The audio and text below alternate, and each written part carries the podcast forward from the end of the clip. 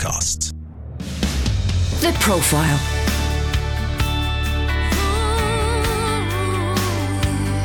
You're listening to Premier Christian Radio. Hello, and welcome to the profile here on Premier Christian Radio with me, Rachel Matthews. The profile is brought to you in association with Premier Christianity magazine, the UK's leading Christian magazine. And if you'd like a free sample of that, please visit our website, premierchristianity.com forward slash free sample. Today on the programme, I'm talking to Simon Edwards, CEO of Walk Ministries, which is a Christian organisation based in Stoke on Trent and helps released prisoners to develop a new life. Walk Ministries runs an intensive rehabilitation programme, trains churches how to deal with ex offenders, and many other things. And Simon, you sit with me now. You're married, you've got three children, you're running this operation, you're a real uh, encouragement and inspiration for others. Very different from where you were 26 years ago. Well, I, I grew up in the care system, so um, the age of 18 months. And it's quite mad because your life can sometimes be defined by other people's um, other people's problems and other people's choices. And and my mum and dad, their relationship fell apart, and, um, and my mum made a choice um, to have me a ward of court for social services. Um, my dad was um, he couldn't really do much because he was in the army, so he was. Um, and it was quite mad because I spoke to my family about it. All of a sudden, they had a phone call from Essex Social Services, but I already been made a ward. Um, my, my, my mother was only 18. She perhaps didn't know how to express herself. I'm, I'm not quite sure, but I ended up in the care system at 18 months, and my earliest memory of the care system was abuse. That that's it. It was it was abuse. Um, it was isolation. It was feeling let down all the time. Um, and by the time I was six, I had 18 sets of foster parents um, in my care. Um, for the, I had 25 placements throughout my care. I can't have been a naughty child to because if if you know if, if one group of people can't work and, and work with a child, another can. So so that was my early upbringing, and and then my dad fought to get me back with the help of my nan and my grandma and stuff like that.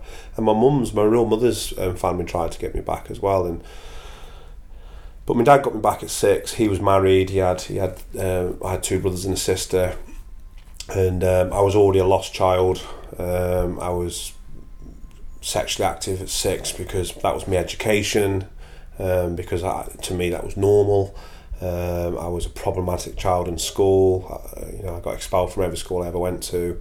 Um, I was your typical statistical person that sat in a children's home, which is eight percent of children go back go into prison. I had this journey in front of me. Now, growing up, you've always got to remember that growing up as a child, I thought this was normal. My life was normal to me. So the fact that I got abused, the fact that I got passed from pillar to post, the fact that my mum and dad, my, my dad and my stepmom couldn't couldn't couldn't care for me in a way that was perhaps um, right. Um, I went back in care at nine. Um, this was everything that shaped me, and it was normal for me. And and I've been asked many questions. Well, how did you cope? And I'm like, well, how how was I not going to cope? Because it was normal. So and the, you know, at nine, I went and lived in Essex, back to Essex, and um, which I hated. I just didn't like it. I had a I had a mother that all of a sudden come into my life and told me that hey, I want my child back. Uh, I didn't know her. I've never met her. Didn't know nothing about her. This was the idea service. They thought it was a good idea. Um, her husband wasn't a nice guy, you know. And at the age of 14, um, she dropped me off at my dad's for Christmas, I've never seen her since. And that's it. I've, I've never seen that side. And to be honest, I don't really want to see that side as much as I don't have any grievance with him or anything. I don't feel it's a part of my life.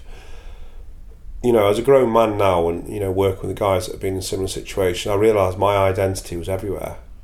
Um, I, had, I had problems with sexuality in my teenage years. I didn't know um, I used to call my uncle mum when I was a kid because I didn't know the difference between a mother and a father.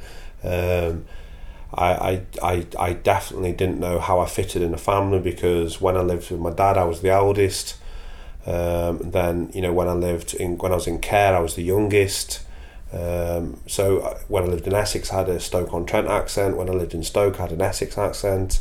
So wherever I was, I was I was being labelled, I was being ridiculed. I felt lonely and isolated. I felt um, I, I, was relatively poor as a child. Um, you know, I remember that my, my, my, my real mother used to go and buy my clothes from charity shops off the money that she used to get off social services, which I buy stuff from charity shops now. I enjoy it, but um, I went to quite a posh school. You know, it was a it was a it was a good comprehensive school in the area. I stuck out.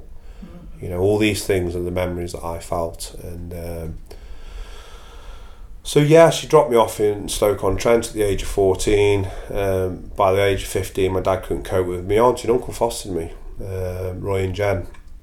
Um, what is mad? That they tried to foster me when I was eighteen months, and they were told no because they weren't married, which is ludicrous. And uh, you know they had five. They had went. They went on and had five girls, a boy. They fostered another child and ended up fostering him anyway. You know how how different my life could have been. Unfortunately, um, the life that I then led after that was crime. I fell into the criminal network of. I, I come from a place of Meir in Stoke on Trent. Statistically, at the time, Meir had some crazy statistics. One was it had more criminals per square mile with the lowest crime rate because no one robbed off their own. Did you start to make friends with people that perhaps? I started to make friends with people that didn't judge me, or I felt that didn't judge me, and I could also identify with. Um, but at 15, um, whenever I did something, I did it in a ba- massive way. So I didn't steal one car, I went and stole hundreds and hundreds and hundreds of cars. And then when I did burglaries, I went and did hundreds and hundreds. It was it was like a, a full on. You know, by the time I was 18, 19, I was filling two local clubs with drugs. By the time I was 20, I was debt collecting around the country and seeing things that perhaps I shouldn't have seen and perhaps I shouldn't have been involved in. It, there's scores of people that are dead in my life off drugs, off drug addiction. There's scores of people that are dead in my life where they've they had their lives taken through other people in the criminal world. It's not a nice world. That's it. It's but you harden. You become hardened. It's the same hardened heart that I became as I come out of the children's home system. First time I went to prison, I was 17. I had a dreadful time in prison. I got bullied. I couldn't cope, and then um, I, I just just didn't like it. And then I realised I could have a fight and then I struck back one day, and that was it. That was that was that was me um, fighting all the time. GOD, segregation units, all the anger started coming out from childhood, and this was my life for four or five years, coming out my teenage years into my early twenties. You went into prison when you were seventeen. I think it was seventeen. Yeah, I went into a prison called Brinsford, and and I mean, it was a rough old place anyway. All the cultures from around the Midlands come, and you had the Birmingham gangs, the Wolverhampton, and the Stoke, and you know you had the Liverpool guys that used to get shipped out. And and to be honest, you know, some of the funniest times I've ever had in my life have been in prison because there's unity, there's comradeship, there's you get to know each other. And um, but some I've seen some horrific stuff in prison. You know, I've seen some real horrific. You know, I've seen people die and be stabbed, and you know, had hot sugar thrown over them, and you know, it's a rough place. It's a it's a mad world, and you know, unfortunately, um, it was part of my life where I grew up in, and um, I put myself there through my own choices. I, have always took responsibility, but I, I, I always kind of was destined to do that, and um, and and now as a, as I'm 43 in, in, in, in a few weeks, and and I, and I, and I talk to men in my life now that even though we are destined to live a certain life, we can still make a choice to live a different one. You know, the place that um, shaped me was also the place that I became a Christian. So, which you know, in, in, its in its you know, there's a great scripture where Jonah's sitting in, in, in, inside this this this whale inside this, and, and he, he's just moaning about you know he's having a and then his whole senses tells him that the situation in is crap. It's not good. It stinks. You know, it, it, it's dark. It's it's he's vulnerable. He doesn't know where he's going. He's got no control over his life. I felt like that loads of times in prison. The amount of times I felt like that in prison, you know, my last prison sentence was a life sentence for armed robbery, and um, and I didn't know when I was getting out and I lost my my part my ex partner, my daughter's mother, and my daughter's life wasn't good, and the mother wasn't living a good life, and you know, I, I, one minute I'm seeing my daughter daily, and then I'm seeing her four times a year, and it, it was it was just a horrible, horrific experience. Plus, I had this identity crisis in prison where I was I no longer wanted to live this life, and um, and it was all that kind of stuff that I can imagine that Jonah went through. And you know, he had a plan. God had a plan for his life, but he had a plan for his life. And sometimes a guy like me has to go into a prison cell and has to stop. And you know, my senses told me that I wasn't in a good situation. But the thing that people don't realise about Jonah, if he wasn't in that whale, he'd be in the sea drowning. And that's the thing that they don't get. If I wasn't in that prison doing that life sentence, my last sentence, and I've been, I think, 27 prisons altogether, and I've probably done about 13, 14 years in prison. If I didn't do that, I would have been in the sea drowning. It was the place that I put myself, because Jonah put himself in that situation. God still rescued me in a prison cell. And, you know, I still sit here amazed today and, and, and, um, and think about the, the work that the Holy Spirit must have been doing in such a gentle, um, very constructive, very poignant way when I gave my life to Christ. You know, I, I was halfway through um, this life sentence doing this tariff, and um, and all of a sudden I looked in the mirror one day. I didn't like me. All the stuff I just didn't like who I was. Didn't like the decisions I was making. Um, I just didn't like me, and and I, I made this mental choice to make no longer be violent in any way. How do you do that? If you're a violent person and you know you, you, give out violence, you have violence committed on you, and then all of a sudden you say, "I don't want to do that." Well, you can't tell everyone else that, can you? Because they're still doing it. So the life that I wanted was not the life that everyone around me expected from me. And it was mad because this young guy on the wing, he was running around telling everyone that he wanted to basically um, slash my face because he heard that I had drugs, and he wanted to.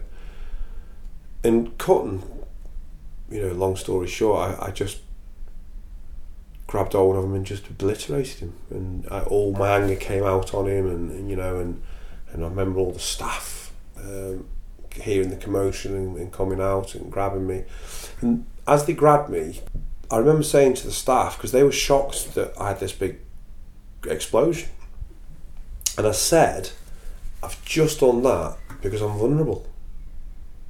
And the words just bounced around these rooms, and, and the staff were looking at me. Four weeks later, I had a breakdown.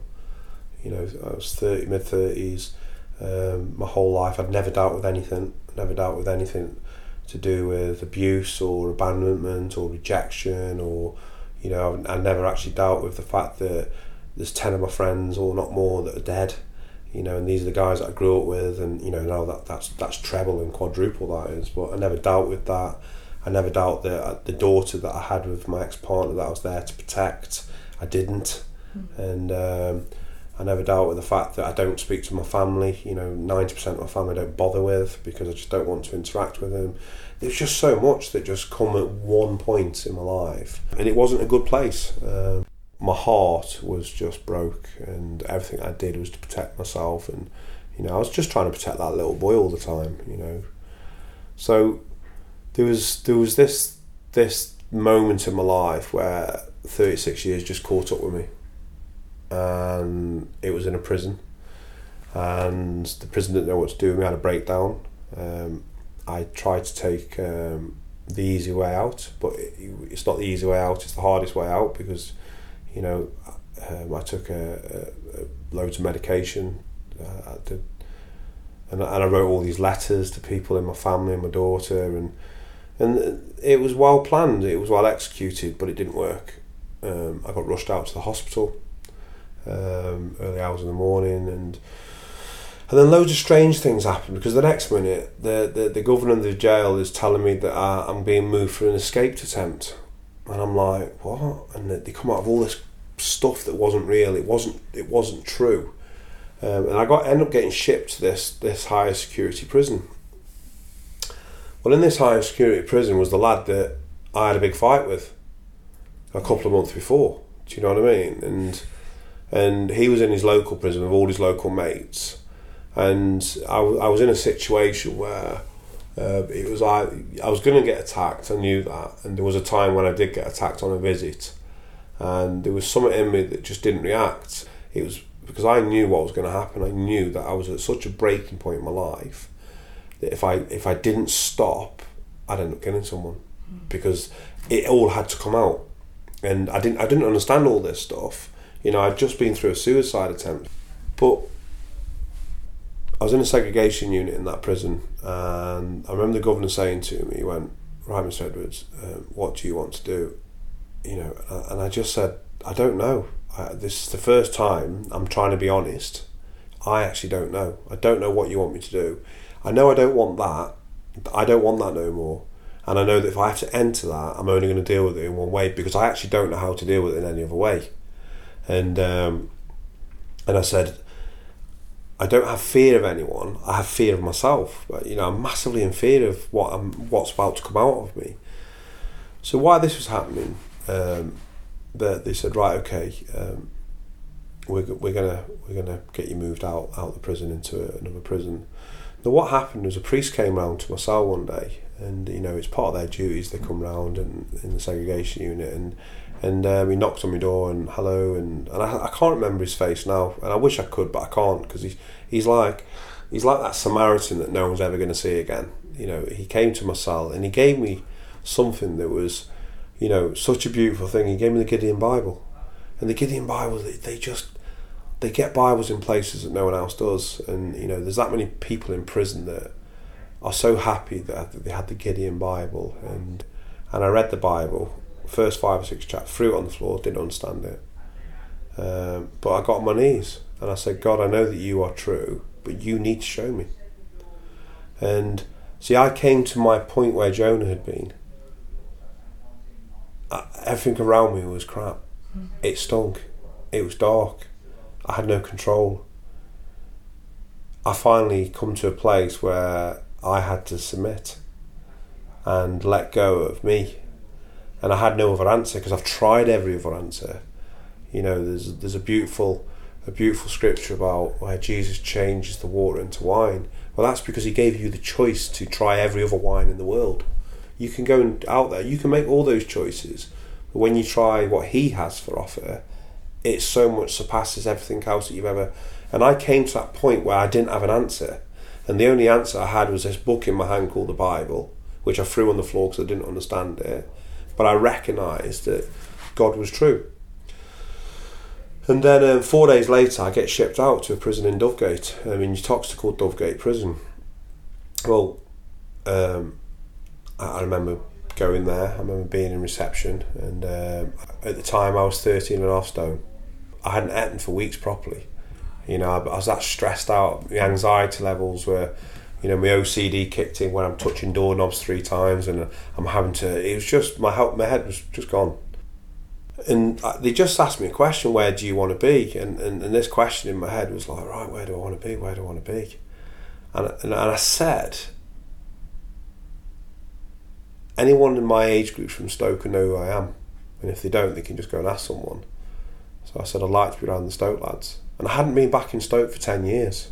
I've been living a life in the northeast. I've been in jail for such a part of that. So, you know, I didn't know who was in the jail, whether they were enemies, whether they were old friends, whether they didn't know what, didn't know the climate. But I knew that if I was in the middle of all that, I knew that I'd very quickly become one of the leaders of the pack. And my brain was thinking about me, about I need this, I need to get a phone, I need to be in the middle of something, I need to be. And it was all about but you got to remember that I prayed four days before. We, we forget that you know don't don't test God. The reception staff said, "Well, we'll put you on house block three because that's where um, all the Stoke lads are." And I was like, "That's it then, house block three it is." And this this lady come past, a woman called Kerry Hewitt, governor, but she opened my file and said, "You're not going to house block three. You're going to A wing." And I was like, "I don't want to go to A wing in my head." And um, but for some reason, they put me on A wing, which was an enhanced wing. I, I managed to keep my enhanced status. I hadn't lost it, even though I'd been told that I had tried to escape from it. No one took me enhanced status off me. So by a fluke of whatever we want to call this, I get back on, and I walked on, and, and I was I wasn't in a good place, and I was looking at all these door cards and notes some of the names, and this wing was like the millionaires row. It was all the top geezers, you know, it's all the the the names that we you know the, the guys that are in for like you know being henchmen and 100 keys of coke import and you know 50 million pound VAT frauds. It was all that kind of the great side to that wing is there's never any trouble on those wings. So it was actually the perfect place for me because they're always quiet you know, they don't have a massive drug issue or anything like that. There's not much chaos. And I get taken down to this cell um, cell A15 and this um, officer says um, Simon, this is your this is your room. And, and Dovegate was great because he's called by your first name, and um, to break down all that barrier stuff. He says, Simon, this is your room, and, and and the door opened, and the door in the room it had like Bible, had Psalms, had a cross, and my first thought was, I'm going to get padded up with them bonkers Christians.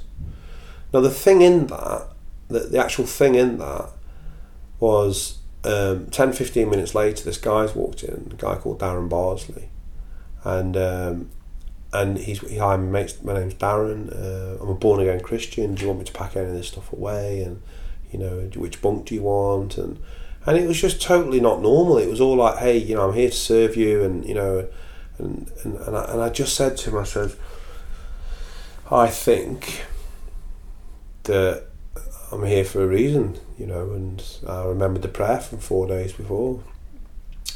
What was mad about Darren is I remember him when he was a YP in Brinsford, my first prison that I went on, and he was like the, the Birmingham opposite of me. So he was the nutter from Birmingham, the guy that had the identity issue, the guy that was violent, the guy that was the ones with the tools, the guy that would just go into any battle, you know, the guy that was the extremist. He, he was that guy from the, one of the estates in Birmingham. And I remembered him, and, and you know, and, and God sometimes puts people in your life that talks your language. And it's a great thing we need to understand that, that Jesus always came to you and then said, Follow me.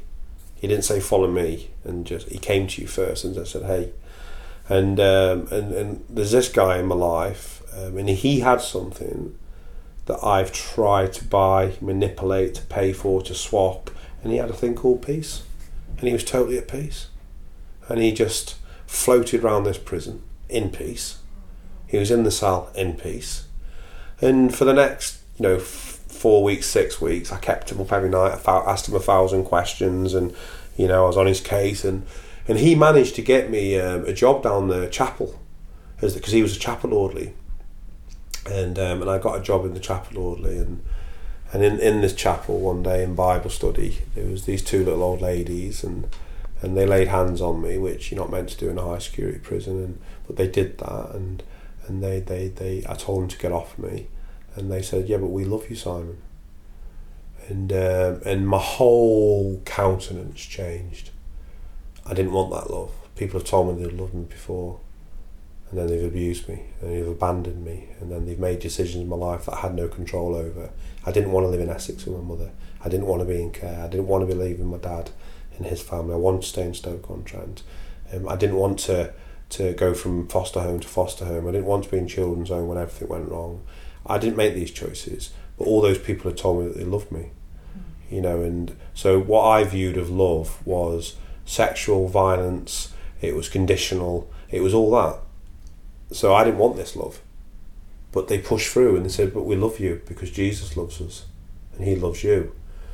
and something just broke in me. And, and, and Andrea and, and, and Kate, and Andrea's told me before, she said, we, we just knew we had to lay hands on you because if we didn't, you were just so hardened by everything.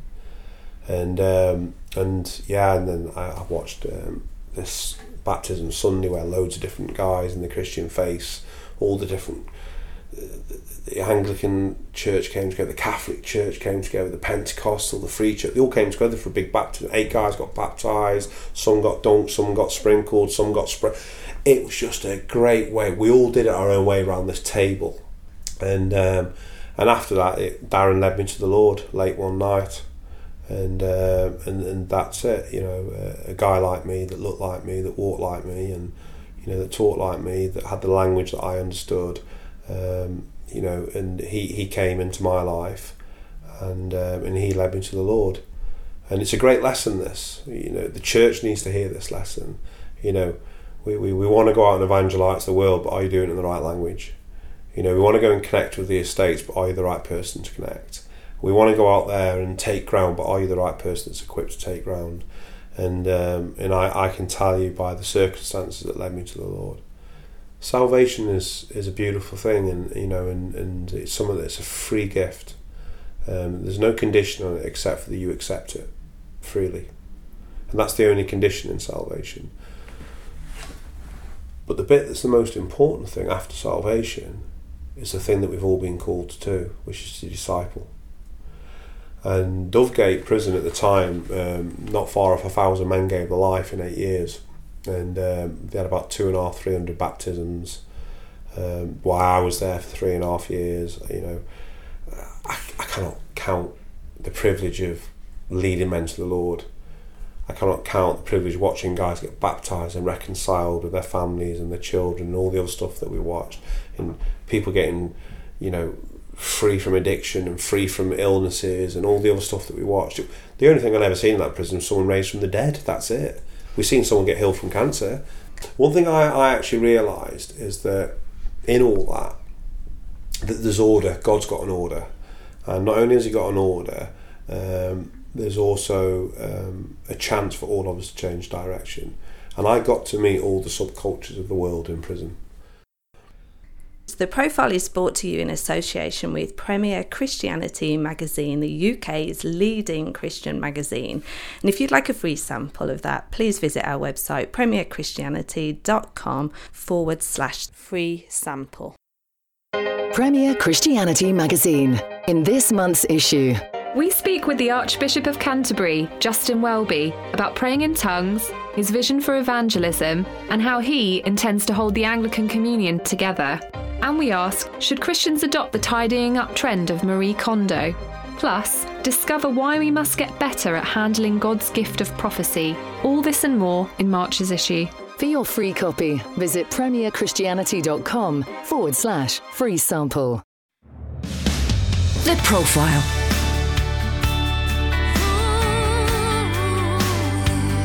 You're listening to Premier Christian Radio. Welcome to the profile here on Premier Christian Radio with me, Rachel Matthews. Today on the programme, I'm talking to Simon Edwards, CEO of Walk Ministries, which is a Christian organisation and helps released prisoners to develop a new life. I, I became a model prisoner overnight. Um, I started seeing the diversity of life. You know, one minute I was I was talking with a group of guys that were going through their their sexuality in prison, and I was talking to another guys that were going through their religious beliefs in prison, and then I was talking to a group that were struggling with their disabilities in prison, and there was the age, and then there's the youth, and, and it was it was a great thing to see all the all the different strands that we we now live in as a society. And but one day, um, I, I was a reception orderly, and I did it for a long time.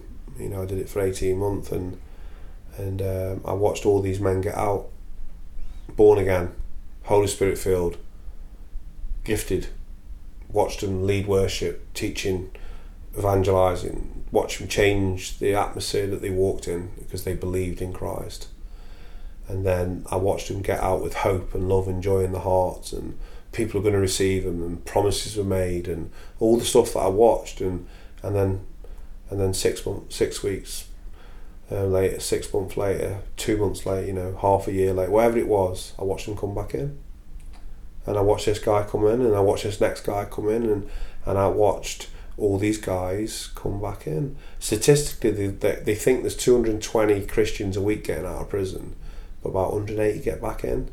Statistically, well, there's 100,000 people a year roughly getting out of prison, and about 80, 60 to 80,000 are going back in. How is this? How how have we made an industry around this? How is how is there a culture around this? There's something that's not right. I've watched men's life get changed through the gospel.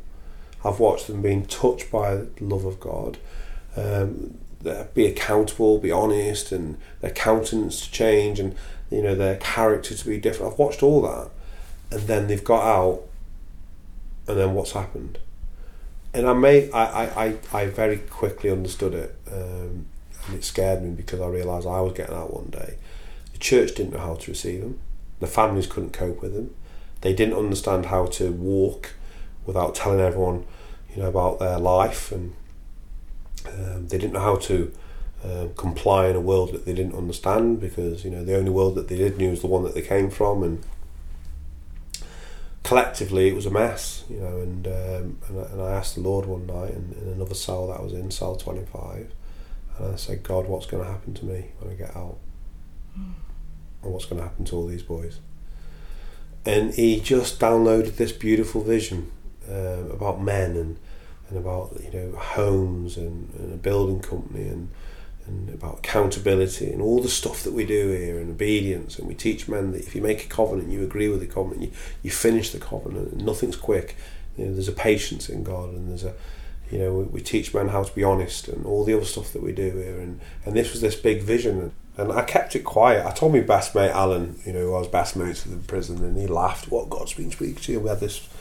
And you know and Alan was a, a very important guy in my life. He discipled me. And um, and I remember knowing that I'd been given something that was great. But then you've got to put that vision into practice. Walk today, we have our own detox centre, um, a place called Liberty Farm, where we get people clean off drugs and alcohol and you know addiction and um, you know it's it's in 110 acres of land and the cows go moo and the sheep go bare and and uh, it's a place where people really feel safe and loved. But we already start straight away with teaching them what boundaries look like, accountability looks like. We have four homes. We have two homes of four men living together with a house parent. Um, Darren, that led me to the Lord, is a house parent. He's he's been with us for twelve months, and he he's about to move on and move into his next role. And and then we have the next stage is which is flats. We have seven flats or we have uh, the second stage homes where guys don't need as much support or as much like an overseeing as such because they're already doing what they're meant to be doing. They're already in activity or they've got part time jobs. They're already going to college and uh, walk is holistic. That's what we are. Uh, we don't just receive you out of prison. We home you. We we feed you. We um, we teach you our Bible studies might look, look like everyone else's Bible studies. When I teach every five or six weeks on a Thursday night, I teach application. How are you going to apply this to your life then? So we talk about accountability. What does that really look like? How does that actually look like day to day with me, with you? You know, living in your home, living with your family. Um, I'm a great believer that you can be puffed up on the Word of God as much as you want, but unless you actually know how to pay your bills, it ain't going to get you that far. So we strip that back we strip that puffed up stuff back um, because we want men to be able to um, learn how to live. Um, how does living actually look like to you? What are your dreams? You know, what you want to be a what? Oh, you want to be an astronaut? Well, well you might be a bit late now, mate. Oh, you want to be a you want to be a rally driver? Oh, you haven't got a driving license. You want to be a worship leader? You realise you can't sing. Um, so we're very straight. We're very honest with each other. Um, we have a plan with each guy. Um, plan starts before they come to us. We go into prisons and we meet the guys on the wings and we share on a Sunday in churches and they have me um, and they have Karen, uh, my wife, and we, we, we run the ministry as a family. It's very family orientated. You go into any of our homes, you know, there's a nucleus of a family. They all go to the same church, so each home goes to a different church, like you would in a family. You would go to church. Uh, they have to go shopping together. They they, they, they, they not only go shopping together, they, they come to Bible studies together, they, you know, they look after the new guy. He might not have any finances, so there's already a pot of money in the house that they've all been putting their money in each week, like you would in a family. And um, so we do all the things that we parent people. Uh, we not only parent people, we believe in people as well. You know, I believe that you know, the guy that was an addict um, eight months ago can start college in September as a as a as a plumber and do his plumbing course for the next three years. We have 29 staff between the two organisations, which is quite crazy because five years ago I walked out with £46 in my pocket. We're a, we, we, we're a church. That's what we are. We, we, we, we have 80 people that we, we pastoral every day, whether it's the team or it's the men that are with us. We have 26 places with us. I think there's 24 men with us at the moment, um, roughly. Um, they're all at different stages. They're, they're hi, what's going on stage? And hey, I've just been, I've just met God, and hey, now I'm going to try and hey, claps, and they all get back up, and they're all at different. Some of them, you see the elders of the group because they, they see the new guys coming like, hey, you don't do that, mate, don't work like that. And you know, we, we, we are a place that is loving and caring. We have a lot of boundaries here. We do drug test. Uh, we, we, we do alco test. So we will make sure that you you go into your placement, and if you go into college, you're actually there. We do all these things, but at the same time, we make sure that you're fed when you first come out and watered, and and make sure that you've got clothes for your children, and all the stuff that is expected in the in the body of Christ, which is the thing that you need when you walk out. You need all these things doing. Matthew 25 teaches us that, but at the same time, is that we're not going to keep you in that place because that place is not a good place for you to be. We need to get you to stand up now and we need you to get your driving license and your provisional license for this thing, and you need to get your birth certificate and your bank account because this is normal. This is called normal life, and um, we need to get you out with the building company and work out whether you are going to be a builder or not, or we need to get you out with a you know another charity that we work with or another organisation that we have placements with. We need to do these things because we need to work out what you're good at. Because while you're learning to be who you are in Christ, you've also got to be able to walk through the world and do it. And this is the biggest thing that we see failing men come out of prison is that they're not equipped. I'm a great believer that a man has a purpose. A man without a vision will perish. God gave us a dominion over the earth to, to, to do these things. What we're trying to teach men is how to do that. And we teach it in the, the detox centre Liberty Farm first. It's a beautiful place where, you know, even in your chaos of turning up, straight away you feel peace currently we've probably worked with in the last five years i don't know 120 guys. You know i've watched guys get married and have children in their own homes and watch guys go out. We, we have a beautiful guy that i touch base with now and again. He works at probation now and he you know he, he's a support worker in a children's home. And we've watched guys fail. That's another thing. You know in all success there's a lot of failure as well. You can look in at walk and think brilliant amazing. Two guys died last year yeah, we watched two guys. We watched one guy totally get to a place of family, his children every week. You know, restoration. He got his part-time job working on site. He was a bricklayer by trade, and then all of a sudden, you know, he started drinking again, and um, we watched him die. Um, we watched him. He, he was found dead.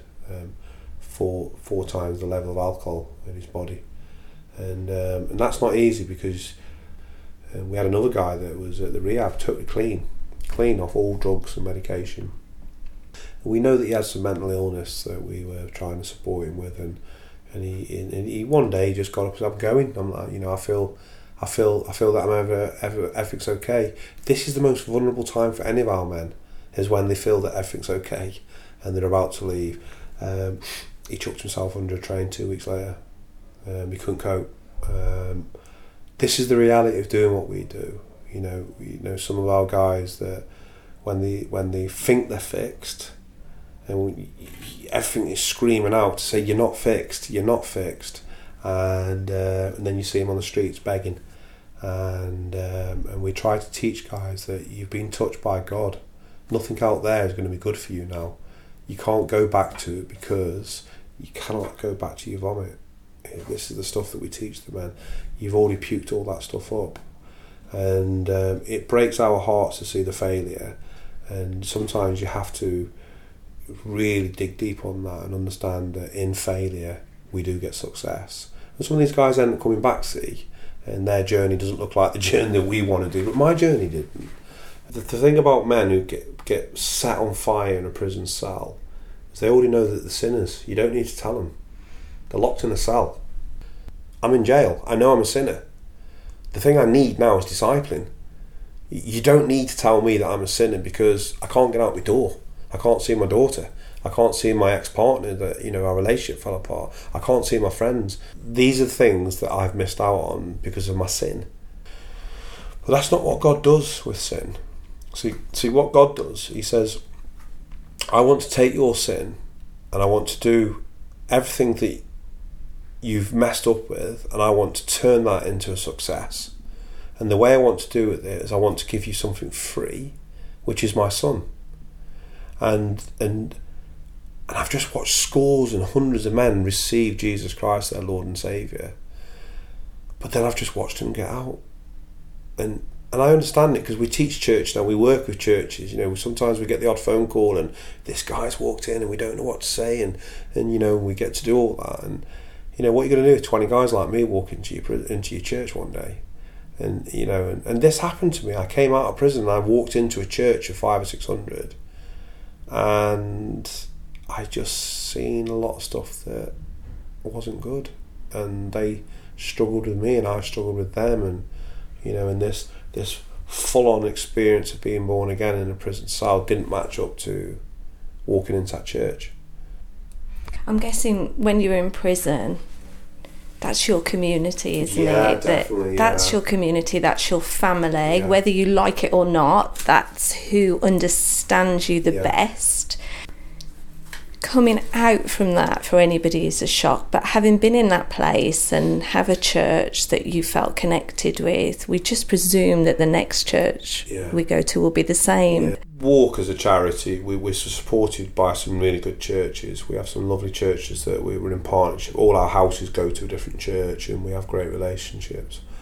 I still struggle in church now, and um, I still struggle in church. It's not the church's fault. It's not my fault. You know, there's a, there's a language. There's a you know, I've got 26 men at Walk right now, and um, I run a building company.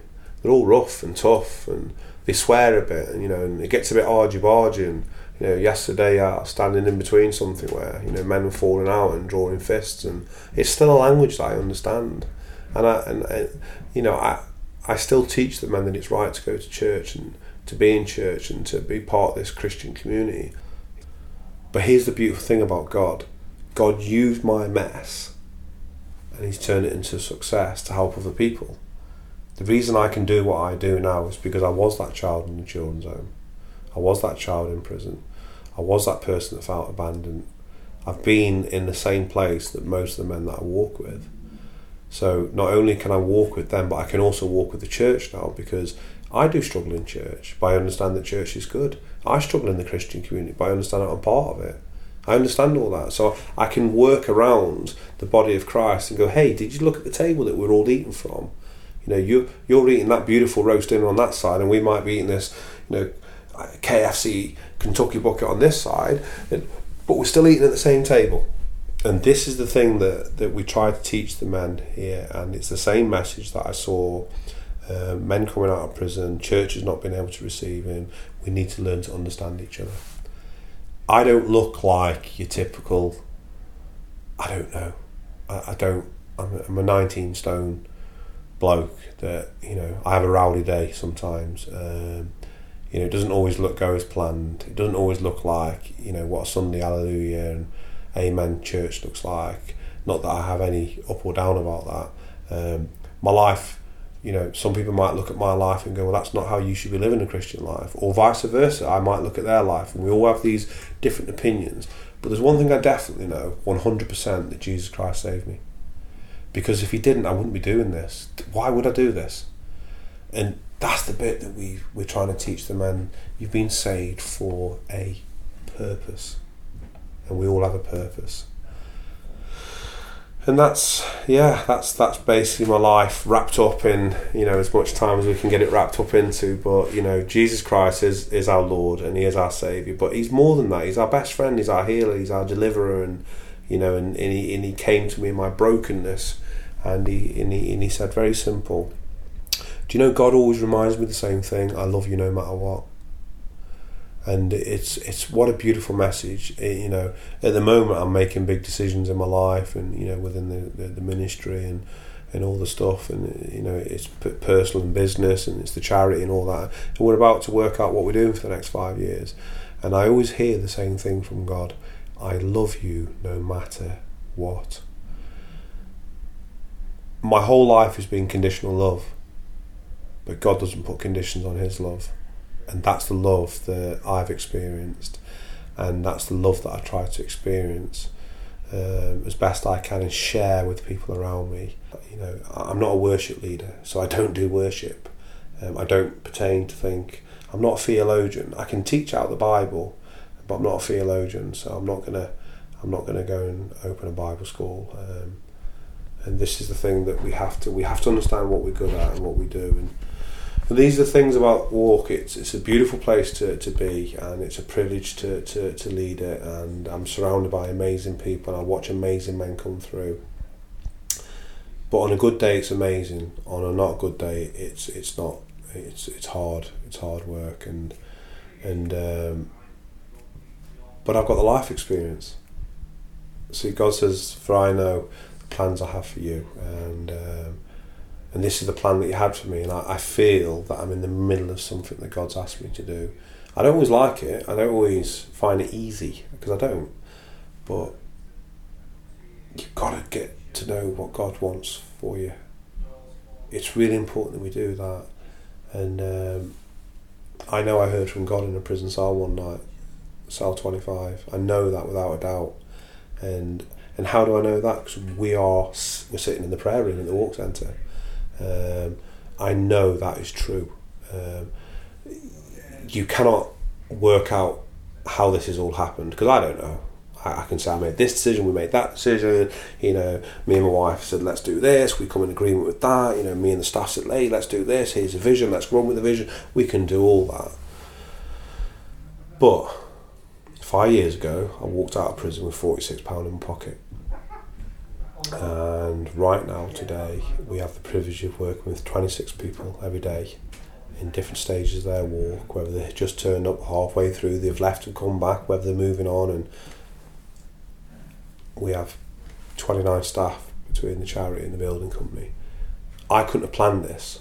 Um, I'm pretty switched on anyway. I've always been a, a, clever kind of guy with business and stuff like that. And, and I suppose that, you know, I, I, I have to take the responsibilities for the decisions I've made. And But I couldn't have planned this because I can't write this story. And as much as I want to, where do I start? Where do I finish? Because every day is a, a crazy day. Um, you know, do you know that we have the whole street? How did that happen? well, half the street was donated to us for 25 years. How did that happen? The value of that is crazy. Um, the other half is a, a beautiful organisation called the YMCA, got alongside us at our early years, and they said, hey, we want to give you this and as a peppercorn rent. And they give us this end of the street. No, we pay a rent, but it's not what we meant to. They, they, they massively love and support us. See, God has equipped us all the way through, and the things that I don't know, people get round and they teach me, and then I go and teach others. Um, so, from a vision, this is what Walk's doing today. Uh, do you know that we have our own bees? And um, I think I do because yeah, you've given me some honey. Honey, and you know, and do you know that we've just brought our, our first few cows? Wow. Um, because the, the, the, farm that we're in is in a bigger farm and it has a massive herd of cows and, and one day we believe that we will have that herd of cows and and we don't know how that's going to work out. You know, the beautiful man that you know, all he, he is like Abraham. Everything you see is his, and we don't know how that's working out. But we we know we're on this journey with that man. Do you know that we we go into schools and we, we talk to kids and we get walked into asked to go into prisons and you know, sometimes I might get invited down to a police station and, and you know that sometimes probation ring us up and ask us for advice and we work with like an organisation called the IOM which is Integrated Offender Management and you know, they come and talk to us and we talk to them. And, and how does this? At 23, Staffordshire Police tried to ban me from the city because I was so volatile. And they tried to get a legal case against me to get me moved on. That obviously didn't didn't happen. But how did that happen? How how how did the governor of the prison that I got saved in, a beautiful man called Ray and his wife Claire, that one of our homes they brought, and two of our flats they paid for. And um, how how did that happen? Um, you can't make this stuff up, Sue. And that is if you if you hear from God, um, and it's a vision. And then sometimes me and Steve we do vision training with people because there is some things that we need to do. First, you need to write it down. Um, second, you need to get a group of people that are going to hold you to account. Um, third, you need to believe. Because if you don't believe, none of that's going to come true. God gives visions out every day, I believe. I was just one of them crazy guys that believed it, and um, and I've never stopped believing. And uh, walk is where it's at today, and I genuinely believe that we just started. You know, one of the big things that we're talking now is is about you know I feel like I'm just taking off, and how does that look? And um, because there's a group of people around me, and there's a group of people that are on this journey, and you know sometimes the things that I see and feel are so big and exciting that it, it scares me. Never mind the team. Um, but we've done this five years, and we're here today. Um, walk is a privilege. It is a privilege, and we cannot take the onus off off that. That, that for some reason, um, God chose me in all of His um, thinking, and and he, and he said, "This is what I want you to do." And uh, I wouldn't have chosen me for it. I'll be honest. I definitely wouldn't. Uh, but I understand it. You know, I do. And and then he appointed a wife, and um, and he, there's a group of people. It's a core team of people that work alongside us, and, and you wouldn't have picked any of these people, but they're all in the same boat. And uh, walk is based on John 21, being in a boat together. Um, the beautiful scripture, um, well, the reason it's called walk is John eight twelve. Is that you know people come out of out of darkness into light, and and um, and my my life scripture is Philemon verse six. May you actively share your faith. Um, so you, you you understand the full understanding of Christ. You receive the full. Underst- I'm on a win win, and the more I share who I am in Christ, and the more I believe and my faith, and the more I understand about who I am in Christ. It's it's, it's like a revolving thing for me. I, I can't lose. Uh, we teach people that John 21 is an important part of who we are. You know, God took a, a, a smashed up leader that was making crazy mistakes. They took everyone on a big jaunt, and he had a group of people in that boat with him that restored him back to who he was meant to be. And the beautiful thing about that scripture is that if we have a look at it properly, the person that was was Peter, who took all those people on a merry old dance, and they stuck with him, and they heard from God, not him, and they helped him change direction. They helped him do that, and they helped him be restored, and he was restored, and they stood back and allowed him to get out the boat and go and feed with Jesus Christ, and they just let him. They let him go back into who he was meant to be. They didn't take the glory. They sat and watched it happen it's a beautiful teaching that we teach the many that who are you going to be in that boat? Because some people in that boat are going to be Peter that is going to time and time and time deny Christ. And he's going to take us all on a merry-go-round. And that's what he's going to do. Are you going to sit next to him? Are you going to help restore him? And that's the great thing about um, about walk is we're in a big boat together and I have my position in the boat and other people have their position in the boat. And um, sometimes I think, was I the right person to be picked for that? But hey, I am. And we help restore people so they can dine with Jesus. His timing's perfect. He built a fire, he collected that fire, he set the fire away, he got the temperature just right, just for Peter to get out of the boat and bring the fish. And then they sat and see, God is he never wants to ever not know that he's in your life, and he will pull all the stops out. And we try to work that out in walk. You know, we, we want we want our guys to know that they are loved. Love doesn't always mean a big hug, by the way. Um, sometimes it's practical, sometimes it's emotional, sometimes it's spiritual, sometimes it's actually physical. And our guys do get physical with each other. Sometimes I have to step between them, and we have to go. That's not happening here, and. It, I was once asked this crazy question on a train once day um, by another faith group, and um, and um, this this this this I met this woman, and she said, "Oh, would you meet my husband? He's a teacher." And I went, "Yeah." And, and I met this man, and, and he asked me this very simple question: How do you know that it's true? Because I knew Jesus, and he had Jesus in his faith, but he didn't. He couldn't work out whether it was true. And I went, I just know. And he looked at me and he went, I know that you know. Because he knew that I knew, see. He didn't understand it himself, and I didn't understand it. And I just said, I know. I know Jesus the same as that I breathe. If I stopped breathing, I would die. If I stopped knowing Jesus, I would die. And, and that's how I know. I don't know all the answers.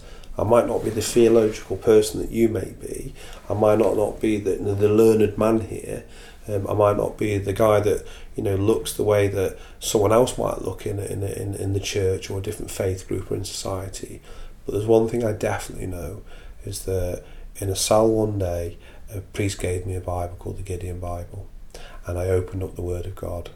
And four days later, I was sitting in a prison cell with a guy called Darren, and within a month and a half, he led me to the Lord and he introduced me to Jesus, and my life has never been the same. Um, that's how I know. And um, you can challenge me on that as much as you want. I will never come off that. That's what happened. This is where I'm at now. And do you know what? If I mess up tomorrow and I make a big, big mess of it, I still know that God loves me. I still know that Jesus Christ is my Lord and Saviour. And how do I know? I just know.